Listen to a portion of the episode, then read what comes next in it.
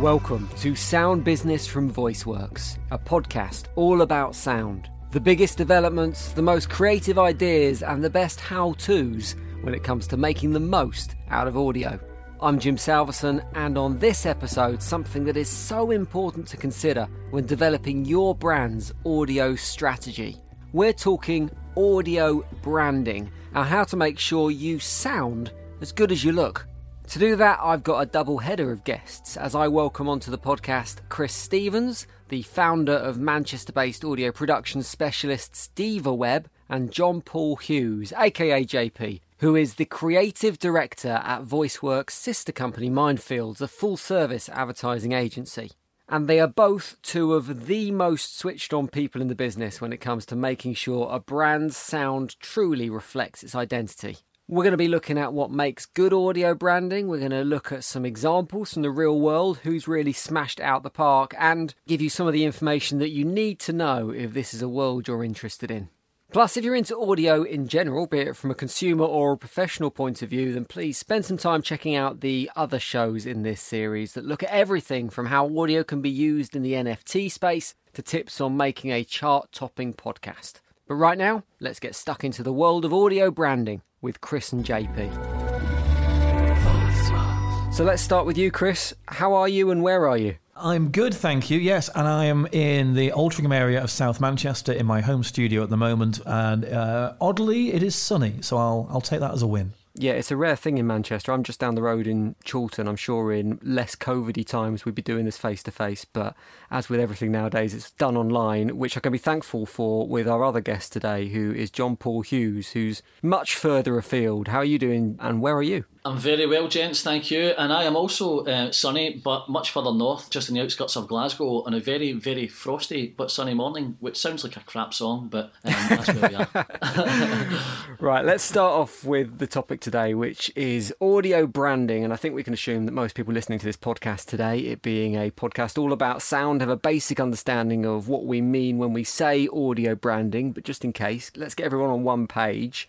Chris, can you give us a quick overview? If you were writing the Wikipedia entry for the term audio branding, what would it say? Sure. Well, I think we're all used to seeing logos and typefaces and graphics from businesses and organizations. The audio branding is the, the audio version of that. So it might be a melody or a jingle. It could even be uh, the voices they use or the, or the way they make audio. But it is, it is the audio representation of that company. It feels to me that there's been a bit of a shift in audio branding over the last five years or so. I remember reading many articles and listening to podcasts about audio branding where the general message tend to be you spend thousands of pounds on how you look. It can be logos, it can be business cards, but you never give any thought to how you sound as a company or a brand. The suggestion there, JP, I think, was that no one was taking that side of things seriously. No one took sound and audio seriously. Do you feel there's been a development there over the last five, ten years? There has definitely, Jim, but it's still very early days. Those who get it, understand it, and invest in it are already reaping the rewards of that. They've kind of stolen a bit of a march on their competitors, but I suppose it's not really surprising. You know, most brands, most businesses their product or, or, or, their services are something you can touch, you can feel, you can see. Mm. And that's always how they felt the brand had to be represented, you know, something visual. But in actual fact, there are so many different opportunities for them now in so many different platforms that finally meant this drum we've been beating for a long time, people are starting to, to take notice of that you need to take how you sound as seriously as how you look. How much of that do you think is down to developments of technology? In the last few years, we've seen voice assistants become a thing, we've seen smart speakers really take off, podcast growth has been through the roof. Are people just more aware of audio now being a cog in their marketing machine? Yeah, uh, um, certainly um, people like us and you guys um, are, are making them aware of that. But there's no two ways about it that we interact with voice activated devices so much more regularly. I think we've probably all got it, whether it's uh, kids of our own or nieces and nephews who think that every device you give them now, you can ask it to do what you want it to do and it'll go and do it. You know, I've got a couple of nieces and one of them in particular, the youngest of those, always looks bemused when she tells a television what she wants it to do and it doesn't uh, instantly jump to the YouTube uh, clip that she's after. So there's no two ways about it that, that those daily habits have certainly opened up people's ears and eyes to the, to the opportunities audio branding presents. So Chris, why is this stuff important? Why is sound and audio something that big brands need to be thinking about?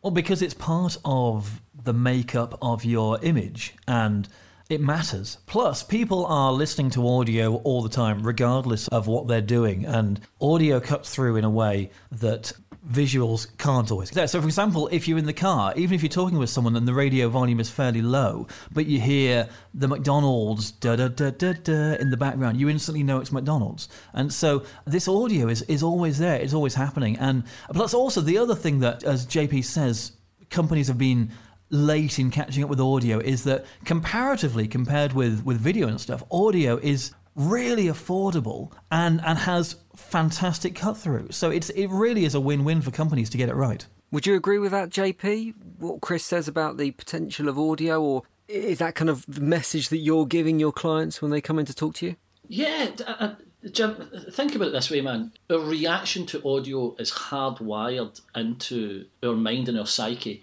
before we're even born. You know, hearing is one of the first senses to develop in the womb. So right from from from this moment um, of inception as us as human beings, we are learning to react and listen to the heartbeats of our mothers. And this, you know, the, the way that we use hearing is such an essential part of as, as human beings that it's it, it's almost like a shortcut into our subconscious. So that's the competitive advantage that it gives that, that Chris is talking about there. There are so many different advertising platforms and avenues bombarding the average consumer today. The audio and audio branding done well is like a shortcut into the back door of the mind. It correlates memory and feeling. It brings these whole things together and creates emotional reactions within us, whether we mean it or not. It's why we listen to music when we do things. It's why you realise sometimes that you know the words to a song you didn't realise you knew the words to because the way it washes over our subconscious. And if you think about how audio branding, that Jim, you're a big West Ham fan, walking into that stadium at any point, you know, and if you probably think back in some of your greatest memories and the emotions that they evoke,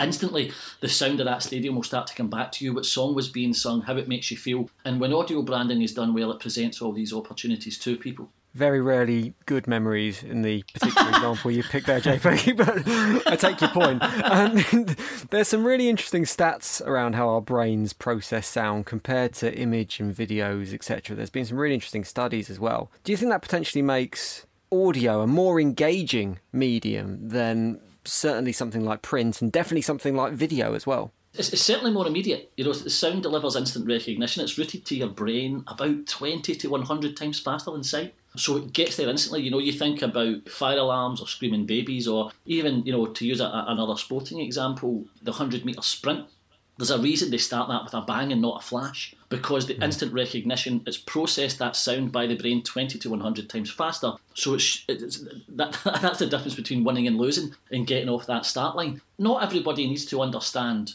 how that actually operates. You just need to realize the opportunities it presents to you. And with so many visual mediums bombarding you all the time and we actively seek to avoid these things as i said before the, the, the audio part of that is your way to steal a match on your competitor. You've already mentioned one brand, Chris, who have a very strong audio brand in McDonald's and the, the whistle, the da da da da da. Who else has done it well from an end to end point of view? Who do you look at in the marketplace and go, you have nailed your audio branding? I thought I'd share a couple of really different examples with you for this. Uh, so I come from a jingles and radio imaging background, something that's always impressed me over the last 20, 25 years has been the BBC News music, which, when you listen to it, is basically just one beep repeating itself. And over the years, they've done so many amazing things with, with this sound. And now, when it was first introduced, David Lowe is the composer, really talented guy. It was like a brand new concept for news to sound like that. And you could just hear that in the background, whether you got the, the TV on in a different room and it comes on, or you hear it on the radio, or on your, your flash briefing in the morning, whatever it might be, you instantly know that's BBC News from the, the way they've sculptured that audio and also how they've developed it over the years. And I think that's a, a, a fantastic use of, of audio branding. Uh, a more recent one is Netflix, which just goes dum dum. And you know, it's, it's, one note twice, mm. but you instantly know it's Netflix. Uh, they've done some really cool stuff with Hans Zimmer, actually turning it into different versions for an in-cinema experience and so on. But you just hear that that logo, and immediately you know, you know it's Netflix. And one very different one is the advertising campaign that's been around for a few years now for WeBuyAnyCar.com. We buy any car. We buy any car. We buy any car. Any, any, any, any. We buy And when they first came on to the airwaves, they had, you might remember this, a ridiculously over the top rave song that just kept shouting WeBuyAnyCar.com at you. And it was, it was like a, a sledgehammer to the senses.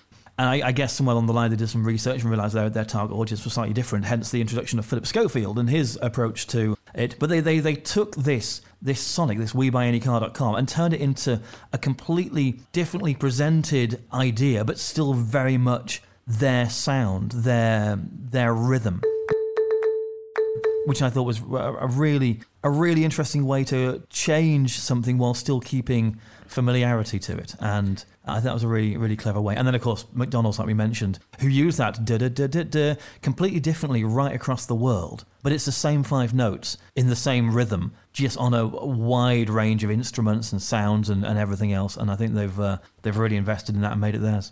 Three really interesting examples you've picked there, Chris, and three very different emotions that each of those pieces of audio branding conjure up to me as well. So you talk about the We Buy Any Car, they went from kind of being cheap and cheerful to maybe trying to emphasize the trust element of what they do from their business with their audio brand. You've got the BBC who are all about trust and all about gravitas. How important is that when you're developing an audio brand in coming up with kind of the cornerstone of an identity, I guess, and then building around that? Or is it simply because these are brands I know and have a relationship with, so I've come to associate their audio branding with what I consider to be the core elements of their identity? I think uh, so much of it, as ever, is about target audience and who you're who you're trying to talk to and what message and what what brand values you're trying to communicate. Which doesn't just apply to audio; know, applies to everything that you're doing. But it's understanding who the consumer is and how they're going to be consuming it. So, like you know, with, with the BBC News, as you say, it's it's about authority and reassurance that you're gonna you're gonna get facts.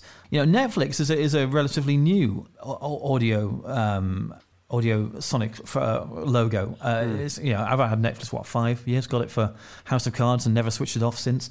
Um, yeah, so that's a, a relatively recent one. And the We Buy Any Car one is really interesting because you know they they realised they had to change it, but still kept the the rhythm of what it was. So and anything you're doing when you're communicating, it's about who you're communicating to and and how and why and and understanding as much about who's going to be consuming that and and what the what the goals are of the of the, the branding and, and the, the campaigns in question. What about you, JP? Who do you look at in the marketplace and go, I wish that was one of mine? All on my own. I'm not joking. um, I, I Half think- joking. yeah, totally. Um, there, there's some interesting examples um, um, Chris gave there, but one that I think a lot of people will, will be able to relate to is the, the way the Bond franchise use use Sonic branding.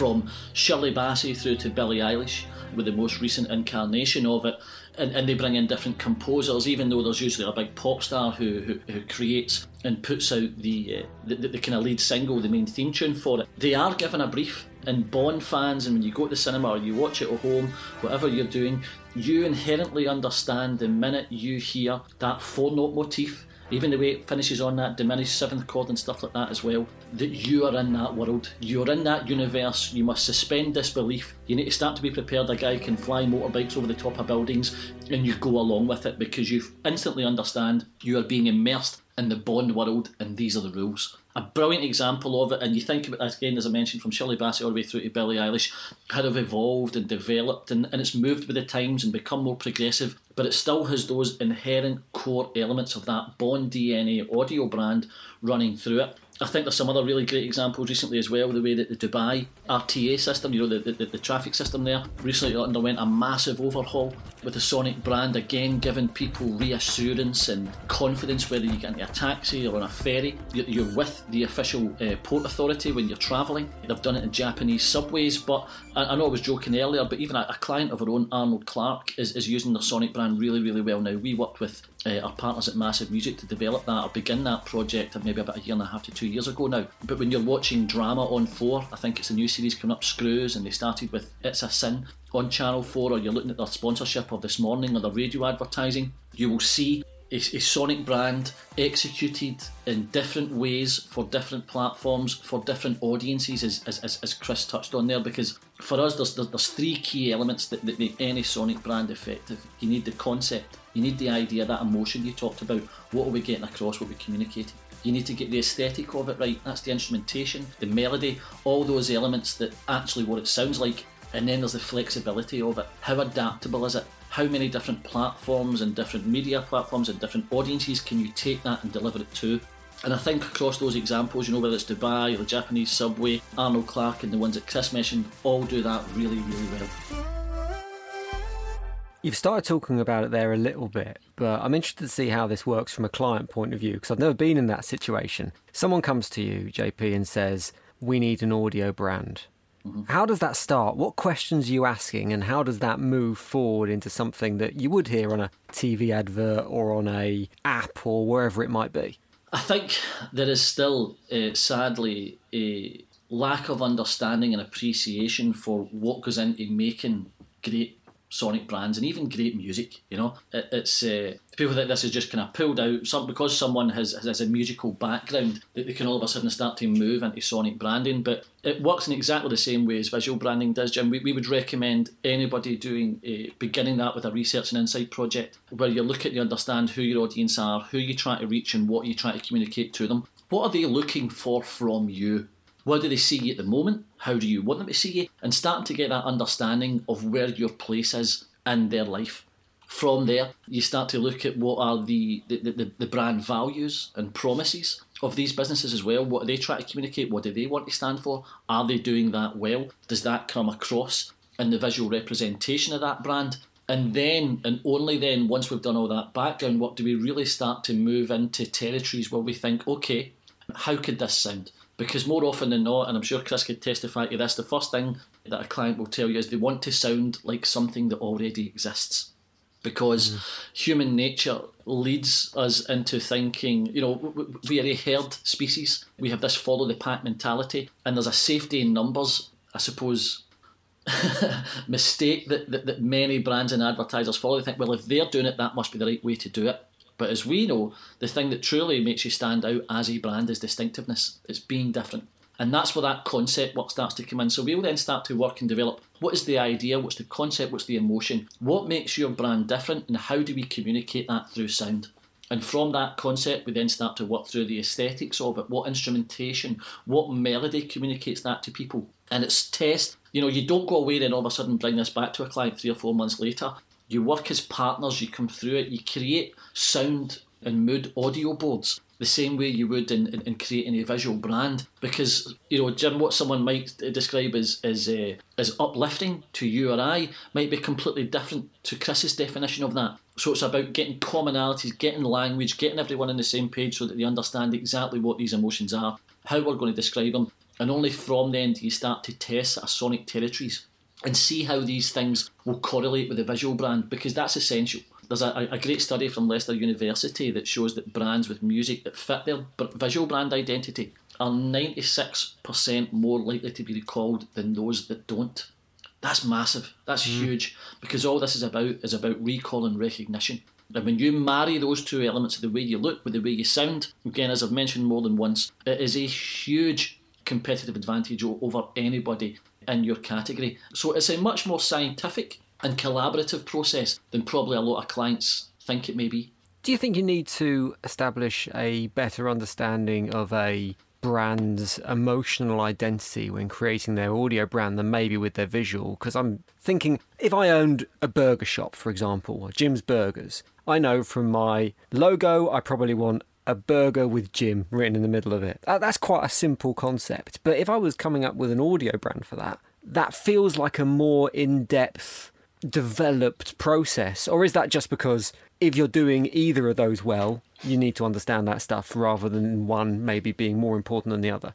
No, I, I think you need a, an inherent understanding of both, but I do absolutely 100% take your point on because you know they, they want to visually communicate that you know Jim, you want the name to be remembered, and you want the visual aesthetic of that burger because you want to very quickly get across what it is that you do. So if you're in the mood for a burger, that's the place you're going to go. But then that's where, you, as you quite rightly say, we need to get into the, the, the much more deep rooted emotional connection that that makes. Because the mistake that most people would make there, so let's just say for talking sake, you know, it was flame grilled burgers you were doing everybody instantly starts to conjure images of deep south blues, Americana music, and riffing guitars and little bits of slide and all these things. But actually, what you're doing there is creating an audio brand for the category of burgers, not Jim's Burgers. So it's about inherently understanding much more personally what motivates Jim, who is Jim, what does Jim listen to, and is Jim Jim's target customer?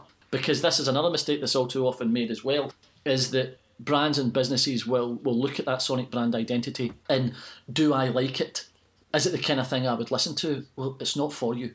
It's for your target customers. Chris mentioned earlier on, and understanding who we are trying to reach and what's going to emotionally connect with them takes much, much, much more work and really digging way, way deeper with that client than they probably realise at the start. JP talking about his process there, Chris, at Devaweb, would you say you went through a similar process with your clients when you're setting out on the road to developing an audio brand? Yeah, and, and we, we do a lot with radio stations and their own branding and, and the, the jingles that sing the radio station's names. And something we do as well with clients is is not just discuss where they are right now, but actually where they want to be in a year or two from now. Because strong sonic identity should be around for a long time, and it, you know, it may evolve along the way, but you want the core of it to be to be similar. So it's it's not necessarily just about making it fit what the, the, the client's doing now because what journey are they on? Where are they going? Where do they want to be in a couple of years time? What's happening in the market? Who are they competing with? There's all this stuff going on and we want to make sure that, that what we create is going to going to work for them on that journey and help them and be, and be you know, one of the tools that they've got to, to get them to to where they're going. And that I always think the more also we can understand about the business, the the better, and that that doesn't happen quickly. It's not just you know filling in a form or quick chat. You know, you you really need to get in deep to understand because often the, the business doesn't always know all this themselves until you start asking the questions. That exploratory journey with the client that really helps you understand what the purpose of this audio is and, and how they're going to be using it. I mean, we, we do all there's a lot of functional stuff as well that we do with the radio. About, you know how it's going to be used. You know which side of the ad break or how the news sequence works. So there's all that kind of technical stuff to make it sound great on air, but also why are they tweaking their sound? Who are they competing with? Maybe in our case on on air, but also you know against music streaming services or whatever else. What can we do to ensure that they stand out and sound unique and and and unique for the right reasons. So it's a, it's a really it's a really deep thing. But you know what else? It's also really exciting and really fun and really enjoyable because when you nail it, it works so well. You know, there's nothing, and I'm, I'm, I'm sure it's the same for, for JP. There's nothing more exciting than seeing a business succeed and knowing that you're a part of that journey. And you know, I say there's, there's lots of ingredients to make a business succeed. But if if we can do our part and help them achieve what they want to achieve, whether that's a financial thing, whether it's um, a uh, a mindset thing, whether you know if it's a charity the, the, work they're doing, whatever it might be, that is so rewarding. And and I, I you know it's funny you mentioned the um, uh, the one for Arnold Clark. I've been binge watching The West Wing recently, and I'm, I'm loving. It. It's been my lockdown series recently, and every time it starts, there's an Arnold Clark ID, and I noticed the change when the new music came on, and I sort of noticed that okay, this this music is different, it's unique, but it's it's, it's still contemporary. It's not scaring me, and you know it, it ticks so many boxes. I, I hadn't realised it was um, uh, one that you've been involved with. I, and I immediately noticed, and you could tell the, the brand values were, were bob on, and I'm I'm sure it wasn't an overnight thing. And hearing you say, you know, it started what a year and a half, two years ago. It it does take time to get these things right, but you get them right, and it will pay in, in dividends. It's interesting you mention radio jingles there and sung IDs and whatnot because I think there's potentially there's two different schools of thought here on audio branding and all the highlights for the most part that you both mentioned earlier in terms of the great examples of audio branding were all very clear kind of almost I don't know what the term would be but I'd say pure audio I guess. It was a sound effect. It was kind of a piece of music. It was a chord progression that establishes a brand's identity but I guess that's very different with a sung jingle, Chris. So, what are the pros and cons of having something sung that repeats a brand name like Autoglass and their radio advert, Autoglass Repair, Autoglass Replace, versus something like the Netflix Boom Boom? It depends how it's being used. Um, you know, you can have campaigns that combine the two together as well. If you've got a, a, a sung jingle, it might be that the melody can actually live as well without having to be sung because you don't always have time for a, a sung jingle, particularly if you're running short commercials. You may not have the space, and there's nothing worse than talking all over the sung jingle. So it depends on on the business and and what they're doing. You know, Jim's Burgers might do well from having a, a, a sung jingle, possibly because that might also help in the short amount of time communicate whether we are getting the the gourmet burger that will beat all of the burgers, or whether it is the 2 a.m. on the way home burger. So it can be useful, but it it depends very much on on the client. And for a while, sung jingles were sort of looked at as to be to be cheesy and and not cool. But that's because a lot of them at the time were cheesy and not cool. Um, but there's there's nothing more powerful than a melody, and uh, if a, if if a sung melody assists, then it can be it can be really good. But equally, if if you do it wrong, it can be really bad. to back you up there, Chris, there's actually data that, that proves that as well. Uh, You know, as a creative and a musician, as you quite rightly say, you know, all, all too often uh, people have tried to avoid singing a brand name because it was seen as cheesy and crass, but that's because the people who are executing it weren't very good at what they were doing. But there's, there's a Veritonic audio logo index which was published. Veritonic's a, a, a kind of audio uh, effectiveness research company based in the States and I've done a lot of work with them in the past. And they publish at the end of each year the audio logo index. Now, as an audio logo, what we're talking about obviously is the bum bum or the ba ba ba ba, not the full Sonic brand, just that little bit that signs off more often than not in an ad. But uh, they published that again at the end of last year, and, and as you quite rightly say, melody and brand name are the two most effective elements in an audio logo for brand recall. In fact, it shows that audio logos that use the brand name score 29% higher on brand recall than those that don't, even though those that don't might sound a bit cooler. You then start to need to get very clever with how you use that audio brand and where it goes. But here's a little uh, a little quiz, just put you both on the spot then. Of the UK winners and their scores, fancy having a guess at what the top three audio logos uh, for brand recall in the UK were in 2021? Oh, I, I, I bet we've already mentioned one of them because I think Yes. yeah. Surely McDonald's. Is in there. Absolutely. McDonald's is in there. McDonald's is in there. Interestingly, Netflix doesn't even make it into the top 10. Um, Wow. I know, interesting, isn't it? But uh, a brand that invested fortunes in how they sound, understandably, is Just Eat coming in at number two. So McDonald's Mm. is one. Uh, Just Eat is number two. And then joint second with them was also Haribo, which we all remember. And Yes, uh, yeah. interestingly, Intel. Is So this a development then, JP? Is this uh, because you can't go straight in there as a brand new brand with a bit of sonic identity, which is just a couple of notes or whatever it is? I would have thought. I would have thought that's a really difficult journey to go on. To go, here's Yes. our brand, here's how it sounds. So is it kind of like you might have a jingle which has that sonic brand as part of it, and as your years progress and as your brand identity strengthens, you kind of drop and just then you bring forth that music, that that audio identity. Yeah, it's the familiarity of it, and it's it's the consistency and the repetition of it, and how you know how how often can you put that in front of people that you can start to strip elements away that they'll still get it. If you, everybody's been talking about the, the, the Beatles recently with the big Get Back mm. documentary series, you know, it's the repetition and the familiarity of those Beatles songs that mean that even when you hear the, the A note feedback at the start of one of the tunes, you kind of know exactly what Beatles tune is coming your way. But with McDonald's, they did exactly the same. You know, they, Pharrell Williams wrote it. They paid Justin Timberlake about six million dollars, I think it was at the time, to record the "I'm Loving It" song. But then through that, they understood the watermarked elements of that sonic DNA and could eventually bring it back to use ba ba ba ba or and then they, they take it and they do these partnerships with Minions and all these other movies that they get associated with.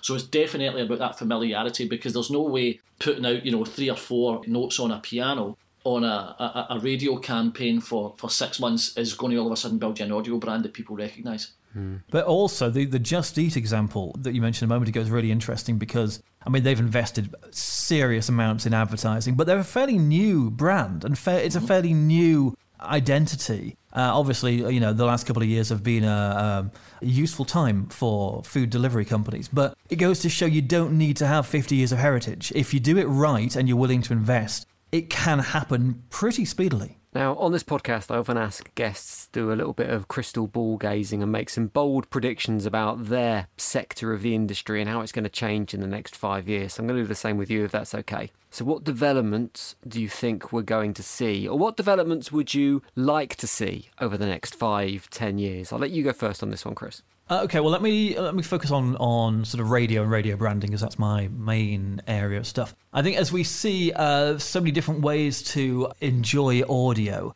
and we're already seeing that with with podcasts uh, being such a big part of the market. I think radio brands are going to stop being just on the radio, but being in all sorts of different sectors. And I think that the the branding they have that will be heard across this will be really important for them. So we've seen it a bit in the past with some some radio brands having TV channels as an hmm. example, but I think we're going to see a, a whole lot more. And I think it's it's in a way it's going to be a bit of a marketing war, and part of that marketing war will be really strong branding, both visually and audio as well. So I think in the past we've made in inverted commas jingle packages for radio. I think we'll be making ident and imaging packages for radio and podcasts and visual, and, and probably tying a lot more with visual branding and animated visual branding.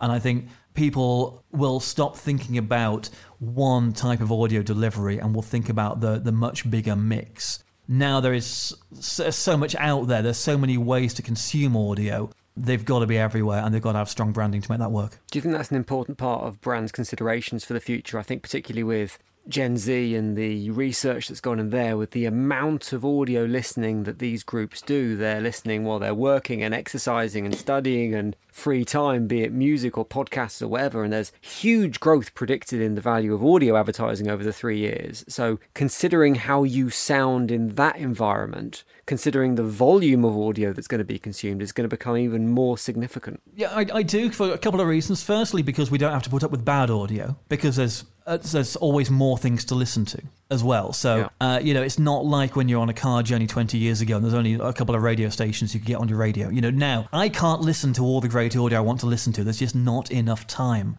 You know, my podcast list is growing and my presets in my car are full of really cool stuff and I just cannot get to it all. So consumers are going to be more and more picky as, as they go along. Uh, but also with the with the advent of programmatic advertising as well, we can all be so much more niche in what we're doing and, and businesses can be when they're advertising. So, you know, if if Jim's Burgers is delivering to my area, you can buy some audio ads that will appear on my smart speaker but won't appear on JP's because you've yet to make it that far up the M6 with the burgers. So, you know, you can be really precise and that means you can use your branding in a really efficient manner. And th- and that that means you you know it's worth investing because you're not you're not getting the wastage that you might have got with uh, with media some years ago. So I think that's really exciting as well. This is a great podcast to launch Jim's Burgers on, by the way. I'm really pleased how it's going. Have you just done a 45 minute advert for your, uh, for your side hustle here, Jim?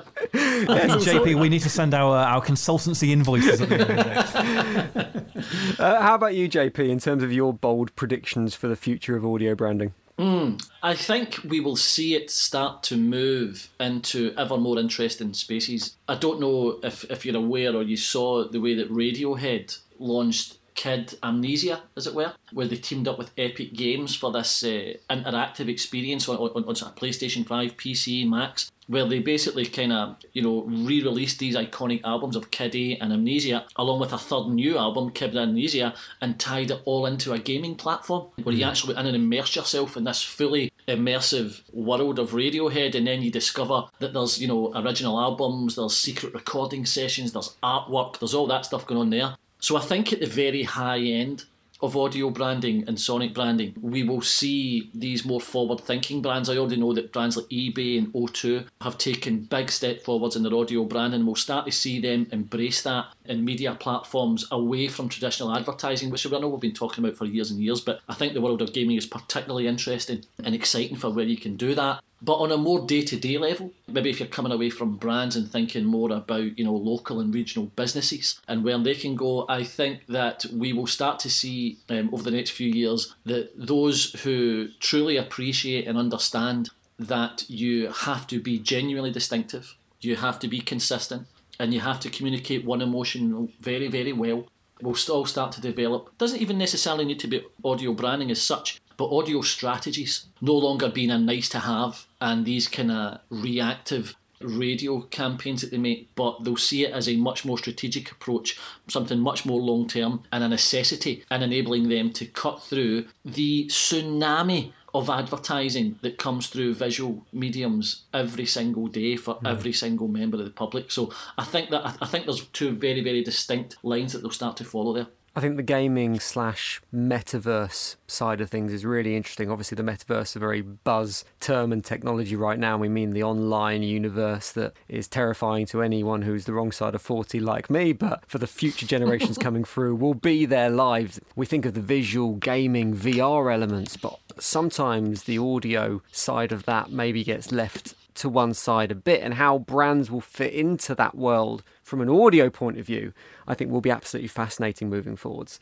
I'd like to finish off today's podcast with a piece of advice from you, Chris, and you, JP. If someone who's never before considered audio as part of their strategy before listening to this podcast wants one piece of advice to take away and consider, what would it be they need to think about? I'm going to come to you first on this one, JP. I suppose if you want to remain relevant, whether you like it or not, the audio renaissance is underway. We have more and more audio enabled devices in our hands and in our lives every single day. You need to realise the opportunities this is presenting to you and engage with professionals to do it properly. Spend time and money get involved in the research side of it. Once you do that and you understand that audience, where they are, where the white space lives, and what all your competitors are up to, then and only then do you embark upon the creation of that audio brand. And then from there, develop a rollout strategy. But if you don't, believe me, this could be your biggest missed opportunity. Chris, what would your one nugget of wisdom be? That it takes time to get it right. And like anything creative, it's it's not an overnight process and it takes time. I think if you go through the process of of creating an audio brand, you'll probably discover a whole load of other things about your business or your objectives that could be really useful along the way. But this is something that shouldn't be shouldn't be rushed because it's a creative process and it, it will pay off in dividends when you get it right. Chris, JP, it's been fascinating to talk to you both today about audio branding. I will put links to relevant websites and social media accounts and whatnot in the podcast description. But if people want to find out more, Chris, where should they go? Devaweb.co.uk is our thing in Manchester. And if you want to get really geeky on radio jingles, tmstudios.com. And JP, if people want to find out more about Mindfield and the work you do? Yes, you can find us on any of the social media platforms or LinkedIn or go to our website, Mindfield Advertising or mindfieldcreative.com. JP, Chris, thanks for your time on Sound Business. Cheers, guys. Thanks. Thank you for listening to today's show. You can find all the links and contacts for Chris and JP in the podcast description if you want to continue the conversation with them. You'll also find a link to VoiceWorks' own website, which is a great place to head if you want help with your audio strategy from audio branding to podcasts and everything in between. Get in touch, see what we can do for you. One final thing you'll be able to discover in that description is a video that shows off the Abu Dhabi transport system audio identity that JP mentioned in the podcast because I found that afterwards, thought it was really interesting to listen to, so I thought I'd share it in the podcast description. Something else for you to go and explore. That's it for this podcast. Please hit follow wherever you're listening. There's plenty more to come in this series and some really interesting topics in the pipeline. But if there's something you'd like to hear me discuss on the Sound Business podcast, or a guest you'd like me to get on, then feel free to make your suggestions. You can do so via the VoiceWorks Twitter account, VoiceWorks AI. So get your suggestions in, and I'll see you next time for another Sound Business.